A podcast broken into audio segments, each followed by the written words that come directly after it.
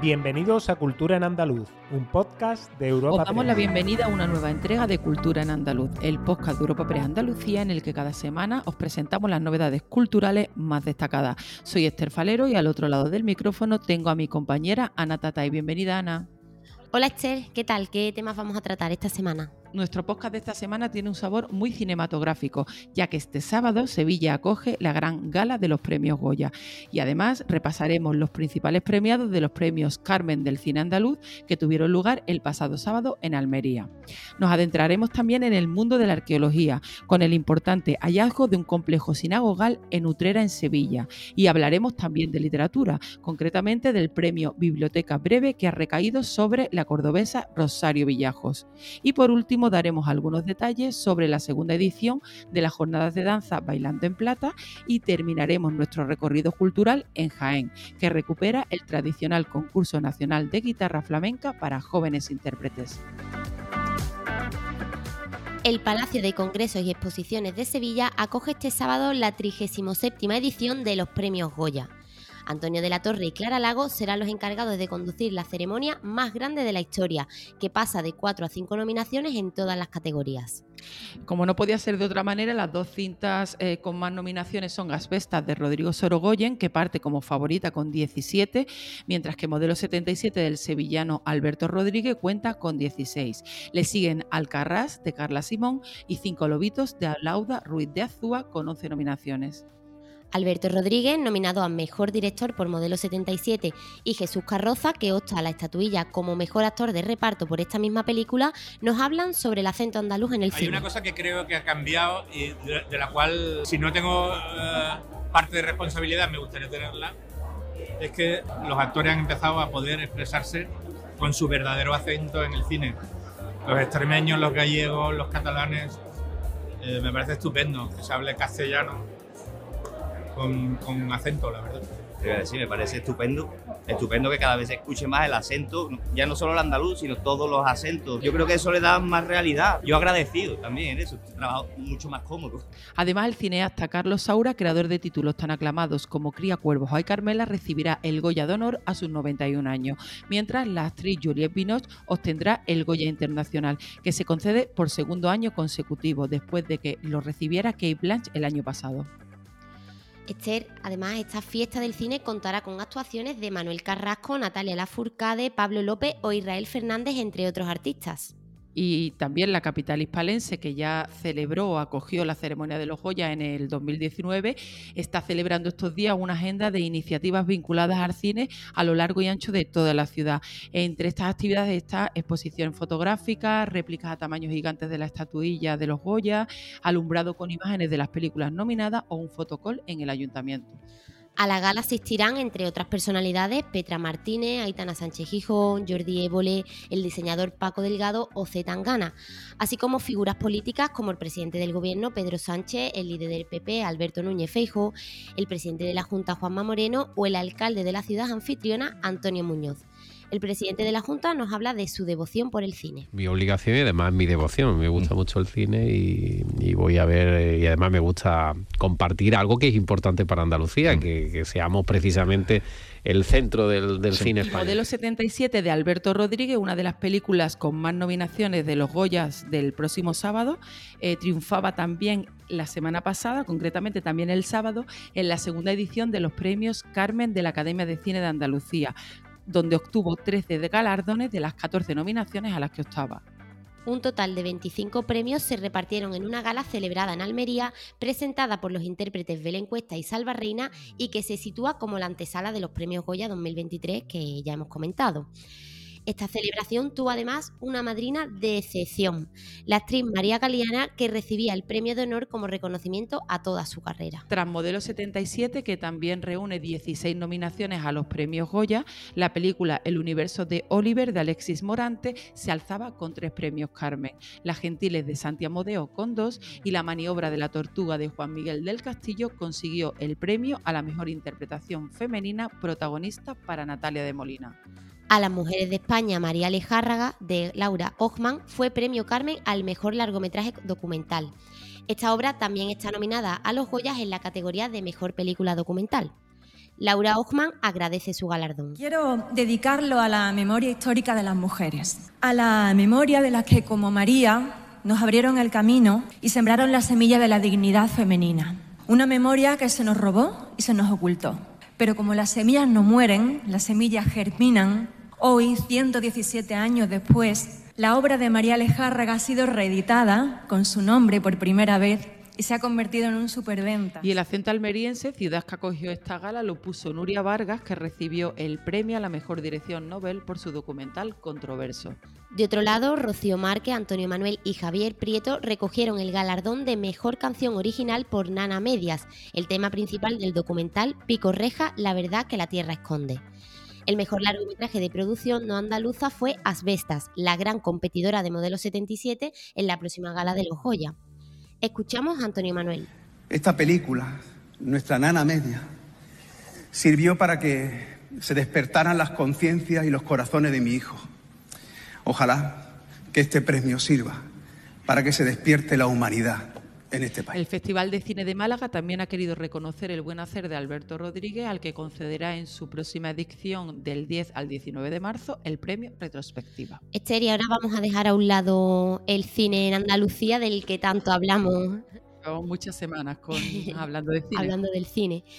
Y nos vamos a adentrar ahora en el mundo de la arqueología. Sí, concretamente nos vamos a Utrera, en Sevilla, donde los trabajos arqueológicos iniciados por el ayuntamiento en la casa conocida como Niño Perdido, a antigua ubicación de lo que era el Hospital de la Misericordia de los siglos XV eh, y XVI, han confirmado que este inmueble esconde un complejo sinagogal del que se tienen referencias ya en 1604 por el historiador Rodrigo Caro.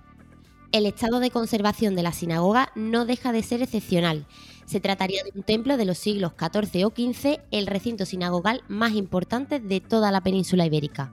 Nos lo explica el arqueólogo Miguel Ángel de Dios Pérez. Recuperar eh, esas eh, partes esenciales de esa sinagoga, de ese complejo sinagogal, y lo primero es confirmar efectivamente que tenemos eh, pues esa presencia mm, de la sala de oración y de todo lo que rodea esa sala de oración, eh, aún por definir, y el del siglo XIV y XV. Incluso la prensa internacional se ha hecho eco de este hallazgo extraordinario. Así, The Guardian recoge los detalles del descubrimiento de trascendencia internacional de esta sinagoga. Hasta la fecha, en España se conocían las dos sinagogas de Toledo, la de Segovia y la de Córdoba, a la que se une ahora la sinagoga de Utrera.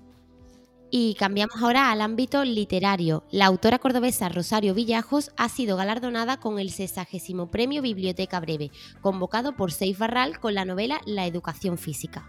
La obra, que fue presentada por la autora bajo el seudónimo de Von Bix Mori, se publicará el próximo 8 de marzo. Está ambientada en los 90 y dibuja el retrato de un adolescente con una relación complicada con su cuerpo y con cierto rencor hacia un mundo empeñado en convertirla en culpable por ser mujer. El jurado ha destacado la novela por ser una voz narrativa que explora su propia identidad a través del cuerpo y que al hacerlo recoge el sentido de una generación y lo convierte en una experiencia a la vez única y universal.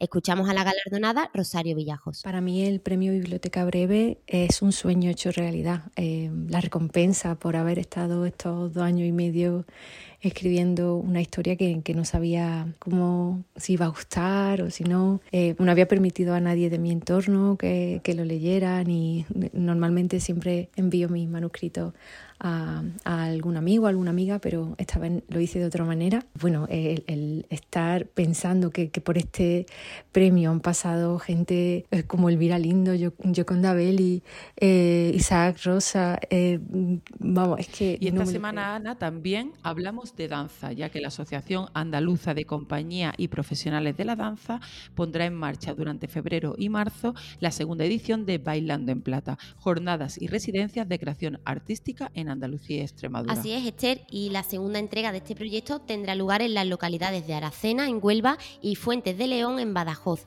con el objetivo de llevar estos procesos creativos de danza al mundo rural.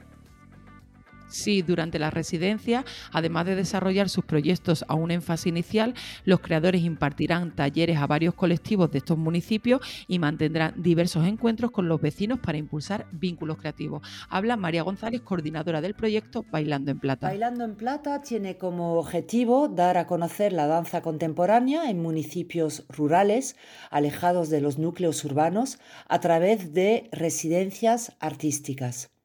Se trata de que el municipio ponga durante un tiempo a disposición de los bailarines y coreógrafos un espacio de trabajo y que a su vez ellos, los creadores, activen acciones dirigidas a los habitantes en un enriquecimiento mutuo. Y cerramos nuestro repaso cultural de la semana en Jaén, donde la Diputación ha recuperado el tradicional concurso nacional de guitarra flamenca para jóvenes intérpretes.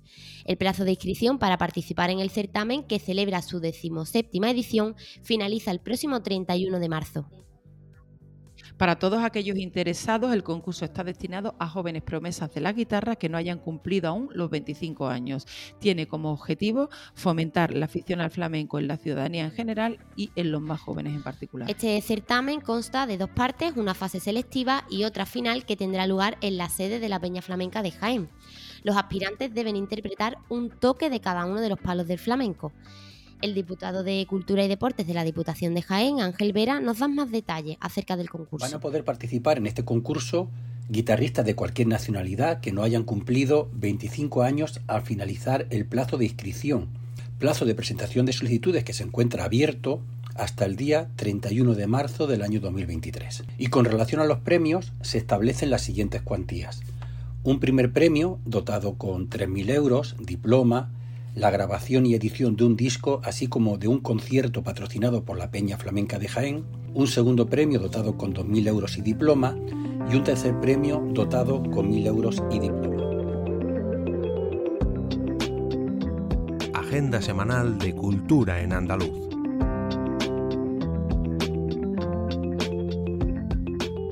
Y ahora os ofreceremos algunos planes para los próximos días.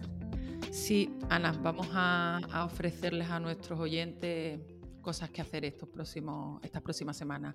Empezamos en Málaga, eh, en el Teatro del Sojo CaixaBank, que acoge este jueves la primera de las citas de la edición 2023 de Flamenco en el Soho. En esta ocasión, la protagonista es la cantadora granadina Estrella Morente y la actuación comenzará a las 8. También en la capital malagueña, el Centro Cultural María Victoria Atencia acoge este mismo jueves un concierto del dúo musical Ye Vagabonds dentro de su gira internacional por varias ciudades europeas. Será a las ocho y media. Y la Sala Unicaja de Conciertos María Cristina, también en Málaga, eh, ofrece este sábado a las 7 de la tarde el concierto La Vuelta al Mundo a través de la danza a cargo de la Joven Orquesta y la Orquesta Escuela de Promúsica. Y esto no es todo en la provincia de Málaga, Esther, porque en Benalmádena está la exposición Y Picasso recordaba el flamenco, ubicada en el patio de la Casa de la Cultura de Arroyo de la Miel. Esta muestra está formada por 19 piezas y una obra inédita del artista visual Emmanuel Lafont, sobre textos del libro homónimo de Francis Mármol, que es un periodista especializado en este género musical. Y nos trasladamos ahora a Jaén, a Jaén Capital, eh, ya que el Teatro Infanta Leonor se vestirá de ópera los próximos 24 y 25 de febrero para acoger la representación de Aida de Verdi. Es una producción dirigida por Antonio Ariza, con dirección de escena de Ignacio García y Aurora Cano, que se presentará bajo la batuta de la Experience Symphony Orchestra.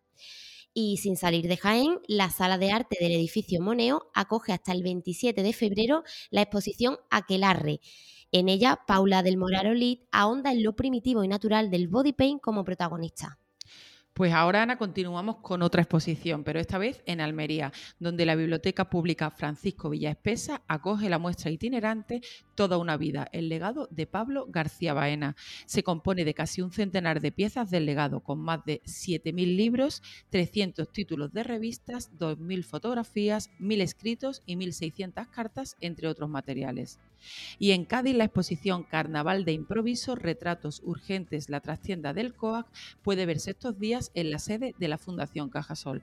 Se trata de una muestra fotográfica de Julio González y en la que pueden verse rostros conocidos del carnaval, como son José Luis García Cosío Celu, Antonio Pedro Serrano El Canijo, Milián Oneto, Tino Tobar El Love o Antonio Martínez Are. Se puede visitar hasta el 28 de febrero y la entrada es libre. Está la agenda cargada de, de exposiciones, ¿no, Esther? Sí, sí, sí. Pues ahora nos vamos a trasladar hasta la capital andaluza, hasta Sevilla, donde el Teatro Central se convertirá en un mundo misterioso, vivo y enérgico este viernes y sábado a partir de las 7 y media de la tarde. La compañía de danza contemporánea Marcat Dance, dirigida por el coreógrafo jienense Mario Bermúdez, presenta en la sala B su espectáculo El Bosque. Y además, la ilustradora y dibujante bilbaína Yosune Urrutia presenta este viernes en la librería Casa Tomada de Sevilla Hoy no es el día eh, se trata de una novela gráfica sobre su experiencia y la de otras seis mujeres que también tuvieron que lidiar con el cáncer y trata eh, este tema en su obra. Eh, la cita es a las 7 de la tarde.